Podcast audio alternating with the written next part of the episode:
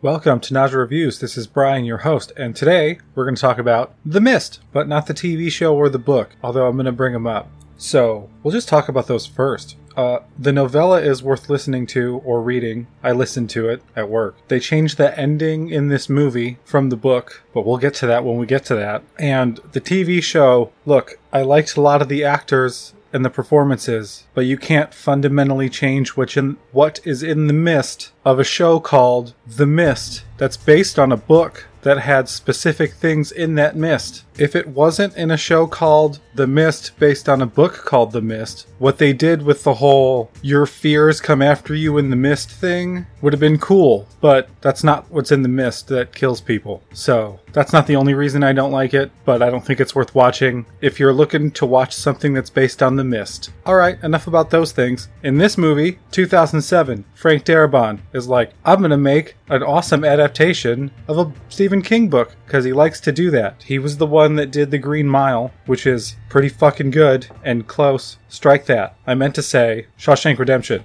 It's pretty fucking close. It's pretty good. He also did Green Mile, but I haven't read or listened to the Green Mile, so I don't know how close it is. I'm assuming it's pretty good because Frank Darabont's really good about this because he did a real good job with this one too. And apparently he was pretty good in The Walking Dead the first season. I don't know. Speaking of Walking Dead, there's some people in here. We got Laurie Holden, I think is how you say her name. She's the blonde lady in The Walking Dead that loses her sister in the first season. She's also in The X Files. Can't remember her agent name, but she gets black oiled at one point. Sorry, I'm watching the X Files. I just got to the movie part. We also have Dale from The Walking Dead, who's also the lawyer that puts Bobby Dufresne or Andy Dufresne in prison in Shawshank. He's also one of the the guardsmen in the Green Mile. He's in a lot of stuff. William Sadler's in this movie. Remember him from Solo and a Shawshank Redemption and the Green Mile. Okay. Then we got Toby Jones. He plays a character named Ollie. He works at a grocery store. He knows how to shoot a gun. He's also one of the Nazi scientists from uh, Captain America, the First Avenger, and Civil War. He's also the auctioneer in Jurassic World, the second one, whatever the second one's called. And then our main character is Thomas Jane, who's in all the stuff I said he was in in Grizzly Maze. He's also in a movie I just watched called Slayer. I wouldn't recommend watching Slayer. It's like a shitty music video of a vampire slaying movie. Anyway, on to the mist. Spoilers. Please watch this movie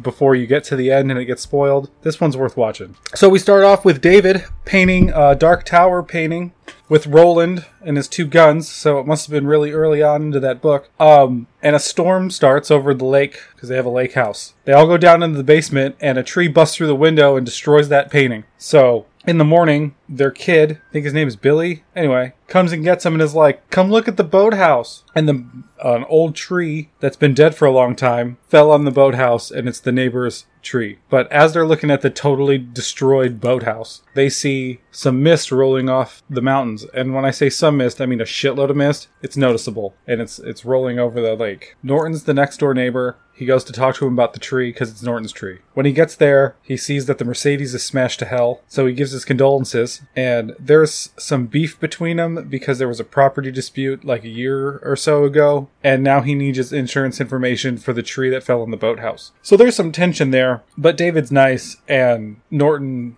cooperates and then asks for a ride because his car just got smashed. So they're off to the store and they see some power vehicles, uh, power company vehicles drive past, and then some military vehicles, which makes Norton ask David, because Norton's a out of towner, about the Arrowhead project in the base of the mountains. And all there is is rumors. It's like they're building weapons, I think is one of the rumors. And the crazy lady says that it's an Area 51 situation. And as they're talking about it, even more military vehicles go past. So the kid is a little shook. He's worried. They get to the store. There's only like one radio station that's working, and the cell phones are out. So David goes to the payphone while Norton takes the kid into the store to start shopping. And even the payphones are out. So as David's coming into the store, we meet some important characters.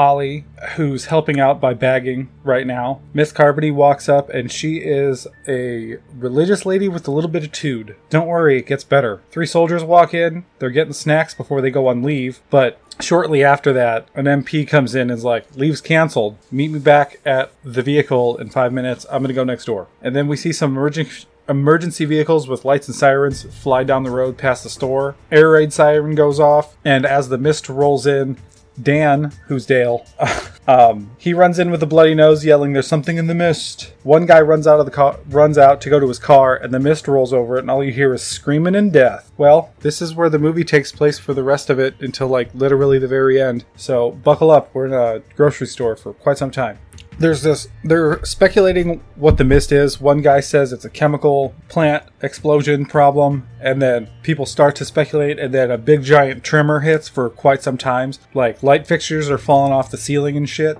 so then that all but confirms it to them that the chemical plant exploded. Carol from The Walking Dead, I don't know what her name is in this movie, but she needs to go home because her kids are watching each other and she's only supposed to be gone a minute. And everybody is like, you should probably stay. Carmody's like, hey, the wrath of God is out there. There's only death out there for you. Don't go. She looks at David though and by this time, the kid is latched, his kid is latched onto him in like shock or whatever. And she looks straight at him like he's gonna help her. You can't ask another parent who has their kid to help you go on a suicide mission and then fucking say go to hell to him afterwards. Fucking asshole. To be fair, she says go to hell to uh, she hopes everybody goes to hell as she walks out the door. That's a little extreme. There's a couple people clutching their own children. Even David's like, "Hey man, I'm looking out for my own kid the best I can. Sorry I can't look after your kids too." He doesn't say it with the sass though. So, David has a little group congregating around him cuz he's pretty rational. We have Amanda, who is what's her face from The Walking Dead? Can't remember her name, the blonde lady. So, it's her, this old lady that I never ever ever caught the name of. She's cool. She's a cool old lady. And there's this realtor lady, and then Ollie walks up to check on him. So he's like, "Hey man, can you have do you have any blankets? And he's like, go check the dock for some blankets, the loading dock. So on his way to the loading dock, he sees that Norton has a little group forming around him, and they're trying to figure out a plan of action to try to get out of here as safe as possible, which is a fairly decent group to be in, I guess. Uh, so we're on the loading dock. The generator is burning up. There's all smoke and shit. So Dave turns it off, and then when he's about to leave, he hears a sound, and he goes to the loading dock overhead door, and there's some giant ass fucking thing on the other side of that door pushing the door in. It doesn't break the door down, but it definitely pushes it in. So he freaks out and is starting to run up, and he's like, he runs into Ollie, Myron, uh, and Jim, and they're going down to check the generator. And he's like, Did you hear that sound? And nobody heard the sound. When he tells them there was a thing pressing up against the door, they just like don't believe him, and they're just gonna go check the generator, see if it works, or see what they can do to fix it. Uh, the bag boy comes down with them, and the bag boy is uh, the redheaded kid from Angus. He's also the nerdy kid from Major Payne. He also steals a gumball machine and can't hardly wait. It's that kid. So they're like, We're gonna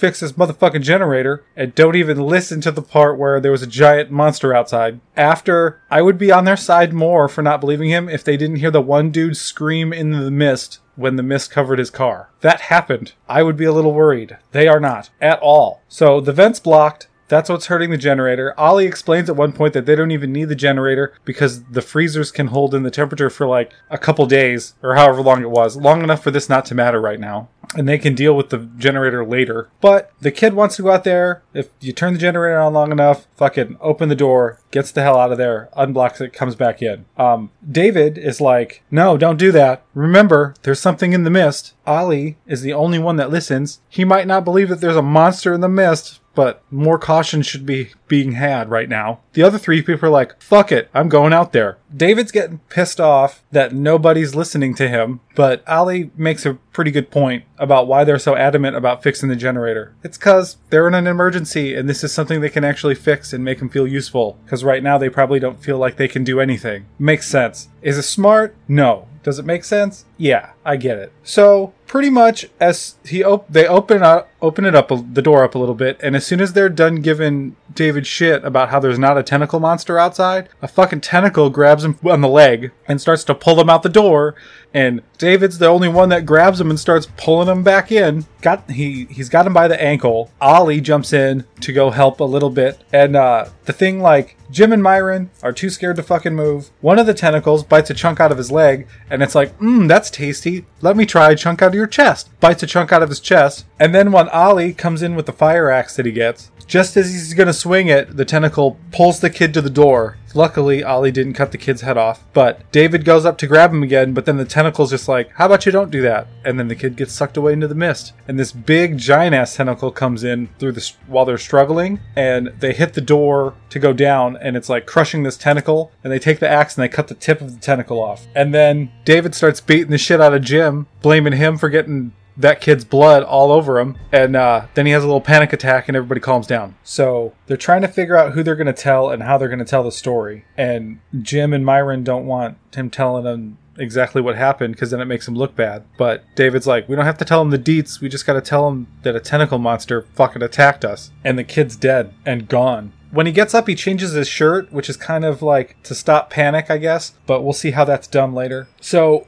he goes over to Norton, and all of the trust and character development that has been built up to this point is not enough to get Norton to believe David that there is a tentacle monster. He won't even go back there to and entertain the idea that it's even a thing because he thinks that it's a prank. And to be fair, he's got some pretty good reasons. Number one reason, he's an out of towner. You know how that goes. Second reason, he just sued David last year, so there could be a grudge there. I get it. Third reason, the two other people that are corroborating the story are known shit talkers. Doesn't look good so far. So fair enough, lawyer man. How about you check all the evidence first, though, and go down and look at the tentacle? But David gets a little forceful. Bad move. Norton don't like that. So he's just like, that causes a big, emo- a big commotion. And then Ollie gets everybody to the back of the store for the announcement. But here's what I would have done if I was David. I would have taken my bloody shirt that I just changed and showed it to him to give him a little bit of proof that there's some blood. That would entice him to go downstairs and look at the tentacle. That doesn't happen. Instead, David is like, hey guys, there's a tentacle monster downstairs. Bag boy got killed. We chopped a piece of it off. Want to come look at it?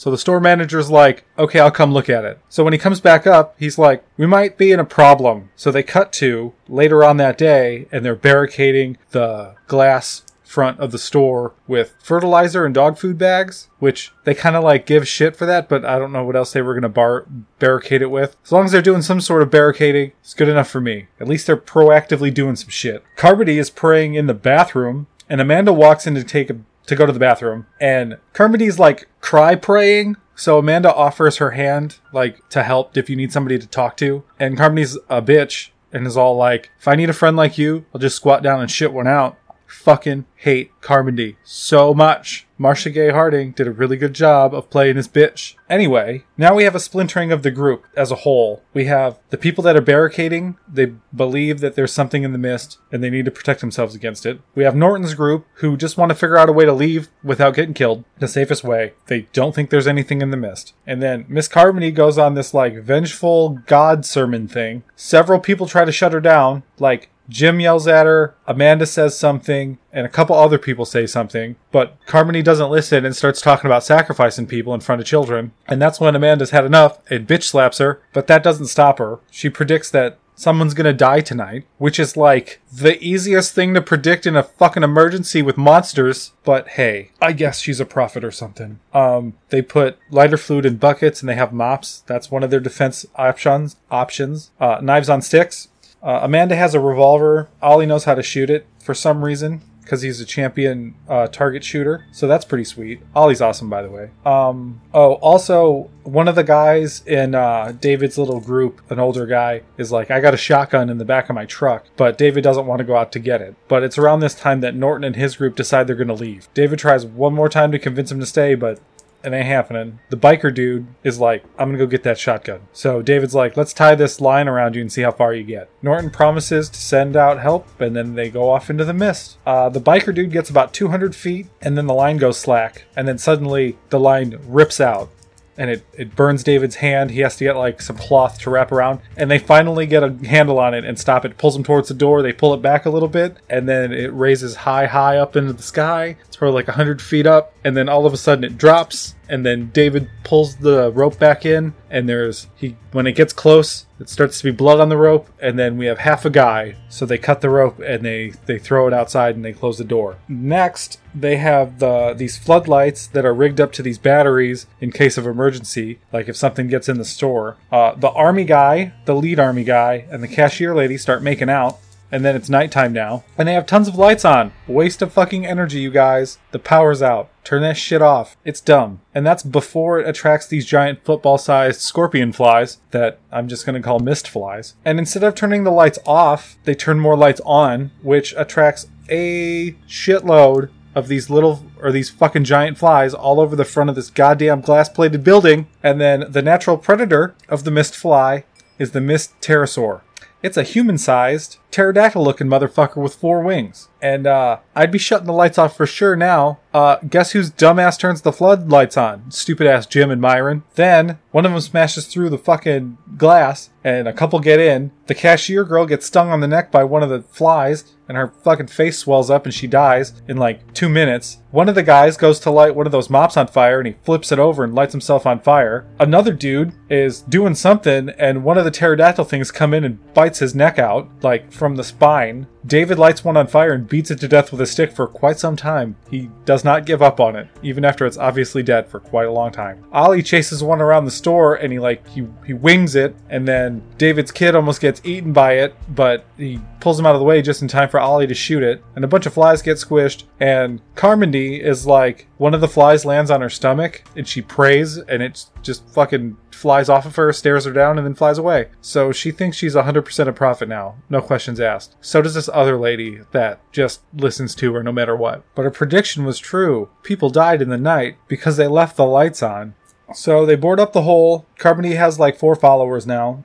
Uh, David has a small group, and they decide to go next door to the drugstore. Uh, they need meds for the burned guy, so David's side plan is to get his Land Rover or Range Rover, whatever the fuck his vehicle is, and a few people and just get the hell out of there. Amanda's like, that's fucking crazy talk. The rest of the group is like, hmm, thinking about leaving, and David's like, I don't want to wait around for Carmody to start sacrificing more people. Amanda's like, everybody knows she's crazy, and it's like, you forgot that it's a bunch of scared people in an emergency with murder monsters. They're gonna believe anything. And the rest of the group agrees. So they leave for the pharmacy. Carmody tries to stop them, gets the crowd going on her side, and then the old lady who's going over with them uh, stones her with a can of peas to shut her up. It works pretty good. Uh, they get over there, and there's some cobwebs everywhere. So that's annoying. They're searching through the store. And then eventually they see a bunch of people webbed up into the rafters and shit. And the MP's alive. And he's like, It's all our fault. We did it. Before he falls on his face and his back erupts into a fucking bunch of CGI baby spiders, which is fucking grossest part of the whole fucking movie. Sorry, I don't like that part of the movie. But these things are like creepy. They have like human teeth. They scream at you. They shoot webs that burn through your skin. Like this dude gets a web shot onto his leg and it like gushes blood and he dies like uh, from shock or something. Another dude gets webbed in the face. They burn a couple of them, stab a couple, and they get over there. And now Jim, who went with them, is a firm believer in Miss Carmody. He is the first to spout out expiation. So, since the MP said it's all our fault, David's like, I need to talk to that army boy. So they go to the army kid, guy, whatever. They're like, Do you know anything about the Arrowhead Project? Because we really would like to know. He's like, Nah, I don't know anything. And then he's like, What about your buddies? Let's go talk to them. So they go down to the loading dock. Jim follows, and uh, yeah, they hung themselves. So Jim's like, It's all your fault, army guy. I'm going to bring you up to my master. So he brings him up to the congregation. She whips him up into a real, real murderous frenzy, and uh, uh, the sacrifice must be paid, so the butcher stabs the shit out of him after he explains what the Arrowhead Project is. Rumored to be, it's a window or a door into a different dimension, and Carmody spins it as a as a an act against God, and that's why we're all dying. So that he needs to be sacrificed to appease the monster. So then they stab him and throw him outside, and a, a mist, a giant mist crab monster, just pulls him up into the air. It's probably what got the biker guy too. Um, and then she's like, "The beast will not come tonight," and it doesn't. And in the morning, we got David, the kid, Amanda, the old lady, Dan, Myron, the shop uh, manager, Ollie, if I didn't already say him, and the old dude with the shotgun, and they're all gonna try to leave the store. They had a bag of s- supplies up front, but Carmody found it and gets the whole rest of the store into a frenzy about how they're stealing from them to leave, and it gets pretty violent. She starts to demand uh, the kid as a sacrifice, so that's not good. So, in their defense, eventually it gets to the point where she just she wants Amanda and the kid because Amanda has the kid as the next sacrifice, and Ollie's like, um, I'm I'm not having this, and shoots her once in the stomach and once in the head. And he's like, he says to David, I shot Miss Carmody. I had no choice. And David says, thank you. And then later, a few seconds later, when they're about to leave, because now everybody's backed off, dropped all their weapons because they just killed their leader, he repeats that he um, wouldn't have done it if he didn't have any other way. And David's like, yep, that's why I said thank you. And I just like that part of the movie. So they get out there, and unfortunately, the crab monster's still out there, and it gets Ollie. But luckily, he was by the car when that happened, and he drops the gun on the car. David gets there with the kid and Amanda and Dan and the old lady. Um, the store manager ran back to the store. He got safe, but the old guy with a shotgun in his truck, he got spidered. A spider jumped on his face.